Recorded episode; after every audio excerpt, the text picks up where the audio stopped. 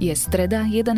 marca, meniny majú Angela a Angelika. Na mnohých miestach bude dnes pršať. Ak ste na horách, pozor na silný vietor. Cez deň bude veľmi teplo, na západe a juhu môže teplota vystúpiť až na 18 stupňov. Počúvate Dobré ráno, denný podcast denníka ZME. A mimo neho si môžete vypočuť aj nový diel podcastu Zoom a Dobrú chuť. Príjemné počúvanie vám želá Jana Maťková.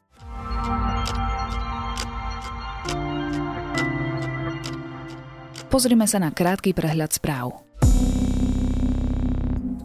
V kostoloch sa na dva týždne rušia bohoslužby. Konferencia biskupov Slovenska aj Evanielická církev pristúpili k zákazu organizovania verejných podujatí v súvislosti s výskytom koronavírusu. Cirkvy neodporúčajú organizovať putnícke zájazdy na Slovensku ani v zahraničí.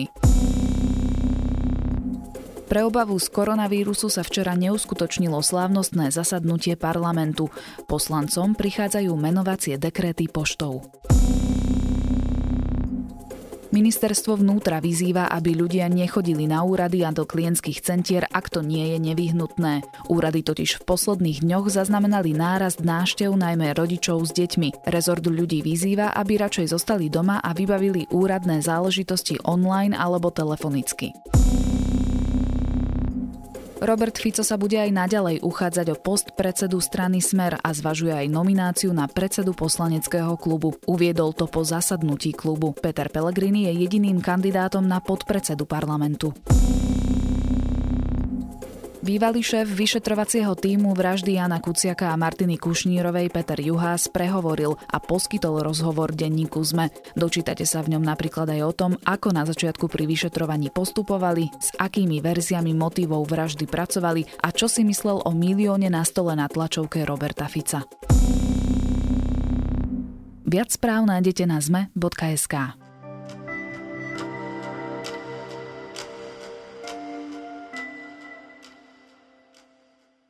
Zdá sa, že ideme do finále. Rokovania o zostavení novej vlády sú na konci a jej konkrétny obraz by mohol byť predstavený v najbližších hodinách. Kto bude zastávať aký post a ako sa vykryštalizovali vzťahy medzi jednotlivými budúcimi koaličnými partnermi za posledné dni. O tom sa budem rozprávať s komentátorom denníka ZME Petrom Tkačenkom. Teraz je veľmi dôležité, aby dostal vlastne každý rezort svojho patrona, ktorý bude zodpovedný a ten potom dostane úlohu, aby urobil vlastne programové vyhlásenie, čas programu programového vyhlásenia vlády pre daný rezort.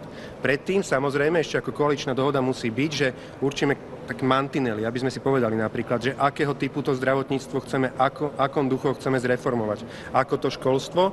Toto budú také základné mantinely pre budúceho ministra alebo ministerku a v tom duchu už od nich budeme očakávať splnenie domácej úlohy, vypracovanie programu pre daný rezort. Peťo, dnes je presne týždeň, odkedy Igor Matovič získal od prezidentky poverenie na zostavenie vlády. Čo nám týchto posledných 7 dní hovorí o nadchádzajúcej vláde? Podľa mňa v prvom rade to, že vznikne. Ak niekto vôbec pochyboval, podľa mňa takých ľudí e, veľa nebolo, tak už pochybovať nemusí. Je tam naozaj e, vôľa tú vládu zostaviť. Ukazuje nám to, že tam aj schopnosť ju zostaviť. Ak sa nemýlim, tak tie rokovania naozaj postupujú a už sú relatívne blízko v koncovke, čo je tiež ako dôležitý indikátor toho, že tí ľudia sa chcú dohodnúť a vedia sa dohodnúť. A ešte vlastne k jednému faktoru by som sa osobitne zmienil, to je tak povediac vyhodenie toho ekonomického programu e, Sme rodiny, lebo inak to podľa mňa e, celkom úplne nazvať nemôžeme. To znamená, že do tých rokovaní naozaj vedia vstúpiť aj racionálne argumenty, lebo podľa mňa ten program bol vysoko iracionálny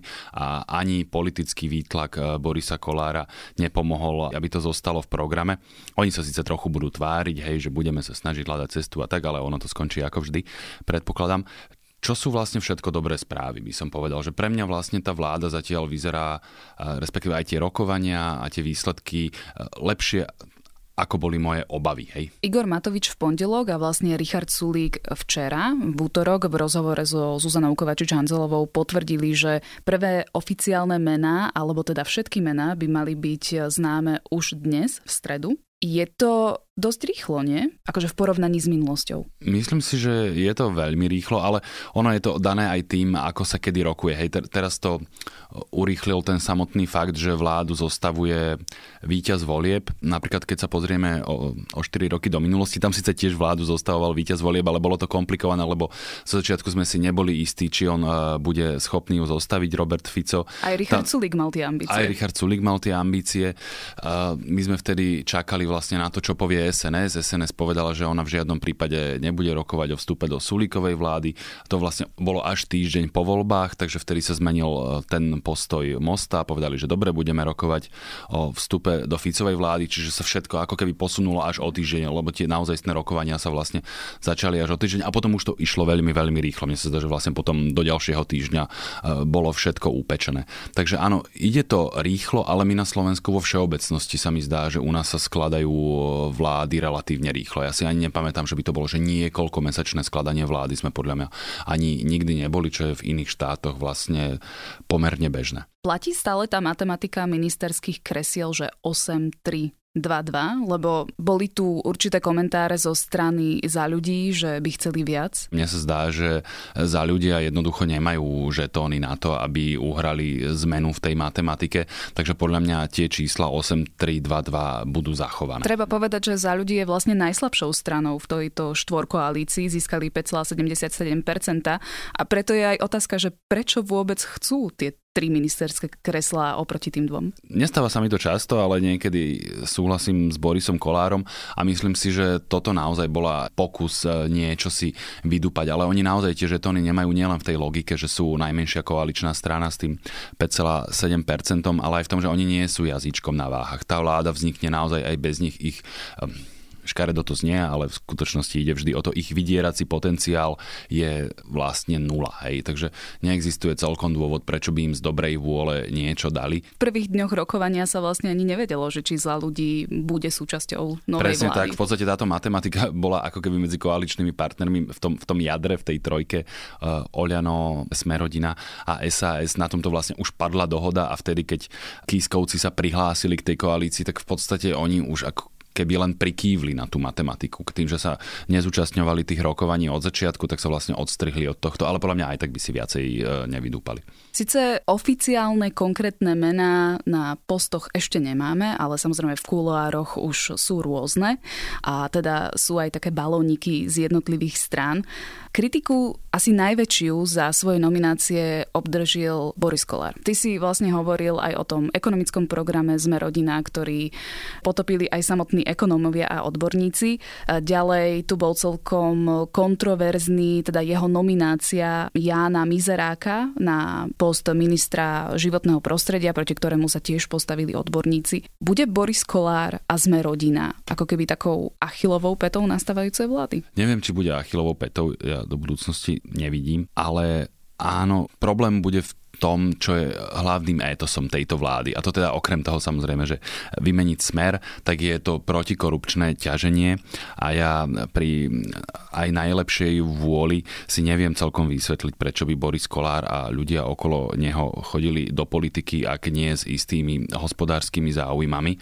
A ak sa nemýlim a tie pokusy naplniť svoje hospodárske záujmy výjdu najavo a Igor Mátovič si bude chcieť zachovať ten protikorupčný étos, tak toto môže byť naozaj problém. Podľa mňa Boris Kolár bude veľmi namrzený, keď mu budú vyhadzovať ľudí alebo mu budú zastavovať jeho e, rôzne rozvojové programy. Takže v tomto prípade áno, ale to vravím, že ak, ak, ak, ak sa v tých e, troch, štyroch veciach nemýlim, potom to tak naozaj môže byť. Ale možno Borisovi Kolárovi kriudím a potom to bude vlastne stabilizujúci prvok tej vlády, pretože hneď e, vlastne po voľbách a hneď ako sa začali tie rokovania, tak bolo vidno, že Igor Matovič si Borisa Kolára tak povediac adoptoval, naozaj ho zatiahol do svojho najbližšieho kruhu a urobil z neho ako keby jadro vlády, lebo si v plnej miere uvedomil, že jeho proste do tej vlády potrebuje. Hej? Že on už to potom môže zostaviť buď e, zo SAS alebo zo za ľuďmi, ale bez Borisa Kolára on bude veľmi slabý. To znamená, že on s ním ako keby by urobil takú dvojkoalíciu vnútornú ešte v rámci koalície a, a zdá sa, že oni sa budú vedieť dohodnúť. Sme rodina chce obsadiť jeden zo silových rezortov a teda hovorilo sa o ministerstve obrany. Najnovšie informácie však hovoria o šéfovi Sisky a hovorí sa konkrétne meno Milan Krajniak. Čo je to za človeka? To je zaujímavý človek. Milan Krajniak, ktorý sám seba nazýva aj posledným kryžiakom, ja ho pozorujem už naozaj dlho. Hej. On sa nepohyboval úplne v tej vnútornej politike, ale bol nominantom vo FNM, ak sa nemýlim, za druhej Zulindovej vlády. Potom bol e, s Danielom Lípšicom na ministerstve vnútra. Takže on sa akože okolo týchto e, fundamentalisticko-konzervatívnych e, politických kruhov pohybuje dlhodobo a o ňom vlastne sú také dva prúdy informácií. Jeden, ktorým sa on vlastne navonok aj prezentuje, je ten náboženský fundamentalizmus, hej, ak sa niekto nazve posledným kryžiakom, to znamená náboženskými vrahmi, zlodejmi a banditmi, ktorí proste zabíjali nevinných ľudí kvôli viere, tak on sa k tomu hlási, hej. Z čoho je podľa mňa úplne prirodzený strach. A v podstate myslím, že Radovi Ondřejičkovi sa svojho času vyhrážal, že si s ním vybaví, že sa vysmieval on z Boha a Milan Krajniak považuje Boha za svojho tata, takže to je vlastne obrovská urážka. No, čo akože málo kto príčetný môže urobiť. To je jedna interpretácia. Druhá je, že je to mimoriadne chladnokrvný a racionálny človek, veľký politický pragmatik. E, neviem, či je to úplne známe, ale on bol napríklad keď bola taká strana Daniela Lipšica, volala sa Nová väčšina, tak oni sa spojili s tzv. liberálnou dohodou, to bolo to e, tak prvá vlna utečencov od e, Richarda Sulíka, tak tieto strany sa spojili dohromady a inžinierom alebo architektom toho spojenia tými nenávidenými liberálmi, bol práve Milan Krajniak, hej, ktorý sa dnes prezentuje ako akože krutý konzervatívec a bojovník proti liberálnej demokracii, hoci nie som si istý, či on rozumie, čo je to liberálna demokracia, ale to teraz nechajme bokom. Čiže sú tieto dve interpretácie, čo, čo je on zač. Ja neviem, neviem celkom povedať, ktorá je pravdivejšia, ale v podstate musím povedať, že strach mi naháňajú obe.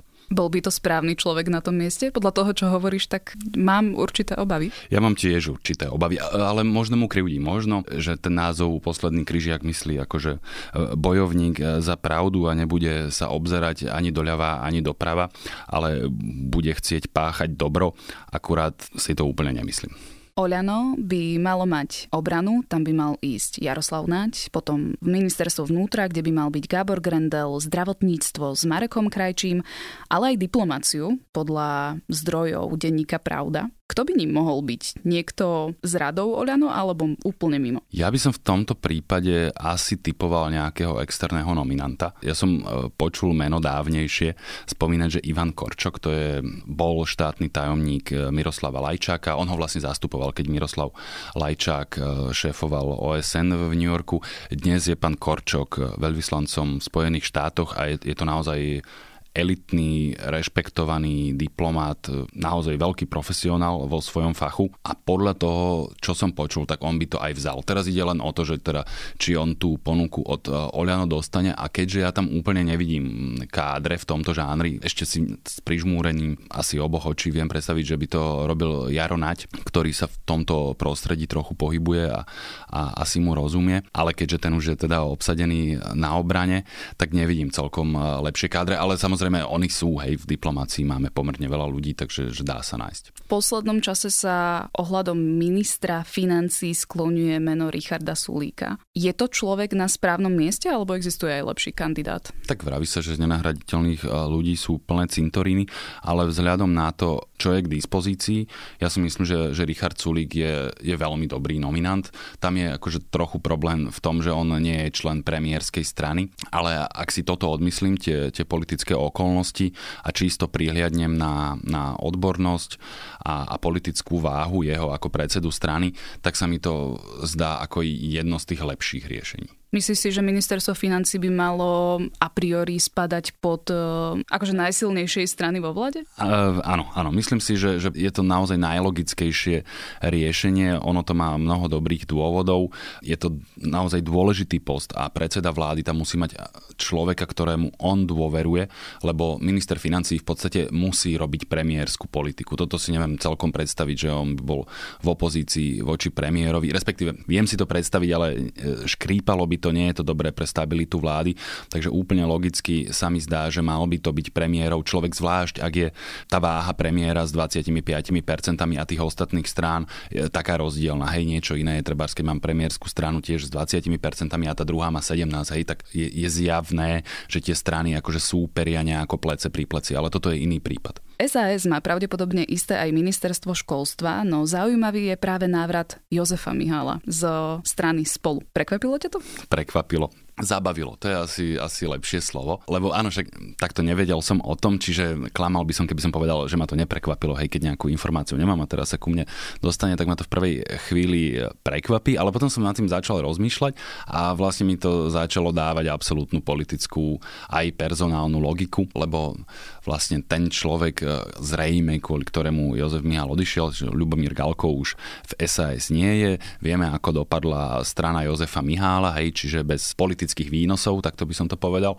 Do Sasky sú otvorené dvere a vlastne prečo by to nespravil. Aké by mohol mať uplatnenie v novej vláde? Podľa mňa určite nebude členom vlády, to sa akože odtiaľ potiaľ, ale viem si predstaviť buď e, miesto štátneho tajomníka na niektorom ministerstve, zrejme sociálnych vecí, ale možno aj financie, to si viem vlastne predstaviť, ale, ale skôr tie sociálne veci, prípadne niektorá väčšia štátna inštitúcia, ono sa aj myslím hovorilo o, o sociálnej poisťovni, to je pravda, že to už je naozaj e, gigant a mal by to byť super manažer, ktorý tam príde, ale veď videli sme, že tomu môže šéfovať aj e, Ľubomír Vážny, tak prečo by nemohol aj Jozef Mihal? Ešte sme dopodrobne nespomínali za ľudí, ktoré ministerstva by mohli pripadnúť im. Môžeme sa opäť e, len nazdávať, ale vzhľadom na to, že už veľa ministerstiev sme vymenovali, takže tou vyraďovacou metódou mi od boku nápadne ministerstvo spravodlivosti, kde vlastne vidím aj, aj viacero nominantov a nezdá sa mi, že ostatné strany by sa nejako hlásili o to ministerstvo a zároveň je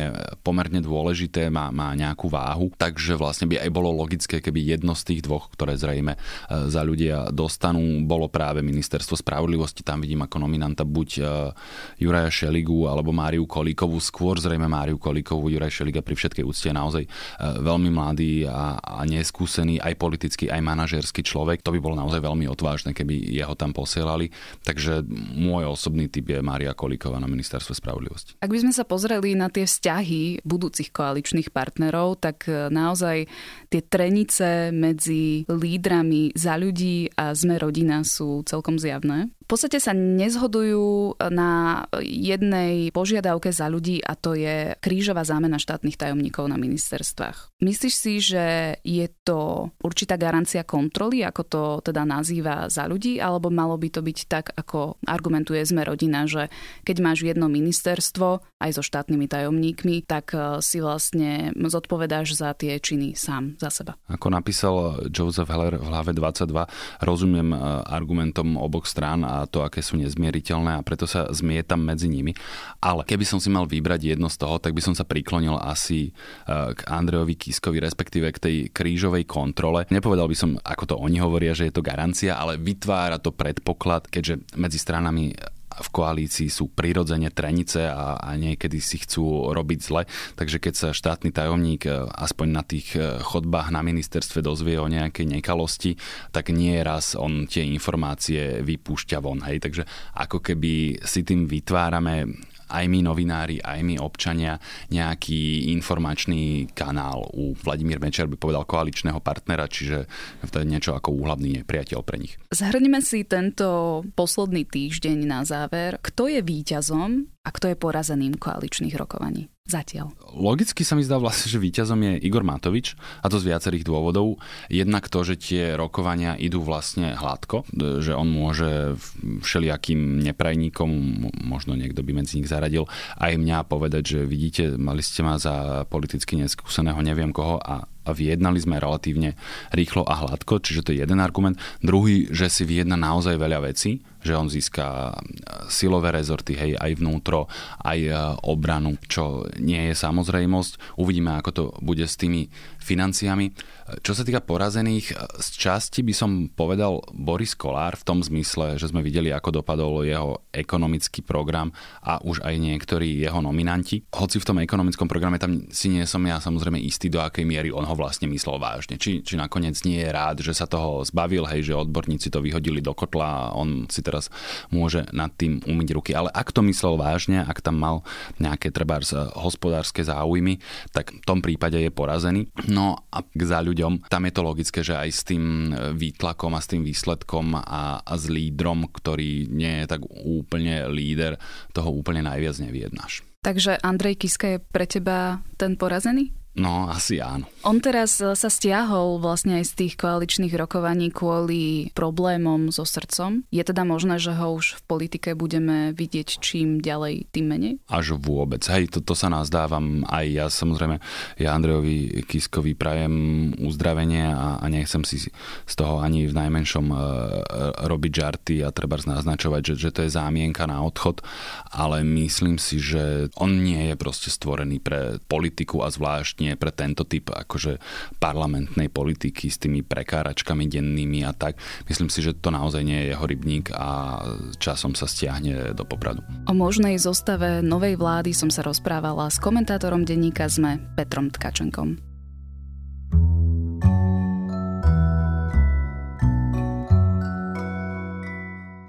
Dnes mám pre vás jeden nostalgický tip. V piatok bude presne 25 rokov od vtedy, čo vyšiel druhý album kapely Radiohead s názvom Bands. Hity ako Just, High and Dry či Fake Plastic Trees sú nadčasové a dokážu natchnúť aj v súčasnosti. Ak album ešte nepoznáte, dajte mu šancu a ak ste starým fanušikom, vychutnajte si tento spomienkový zážitok. To je na dnes všetko. Počúvali ste Dobré ráno, denný podcast denníka ZME, tentokrát s Janou Maťkovou. Do počutia zajtra.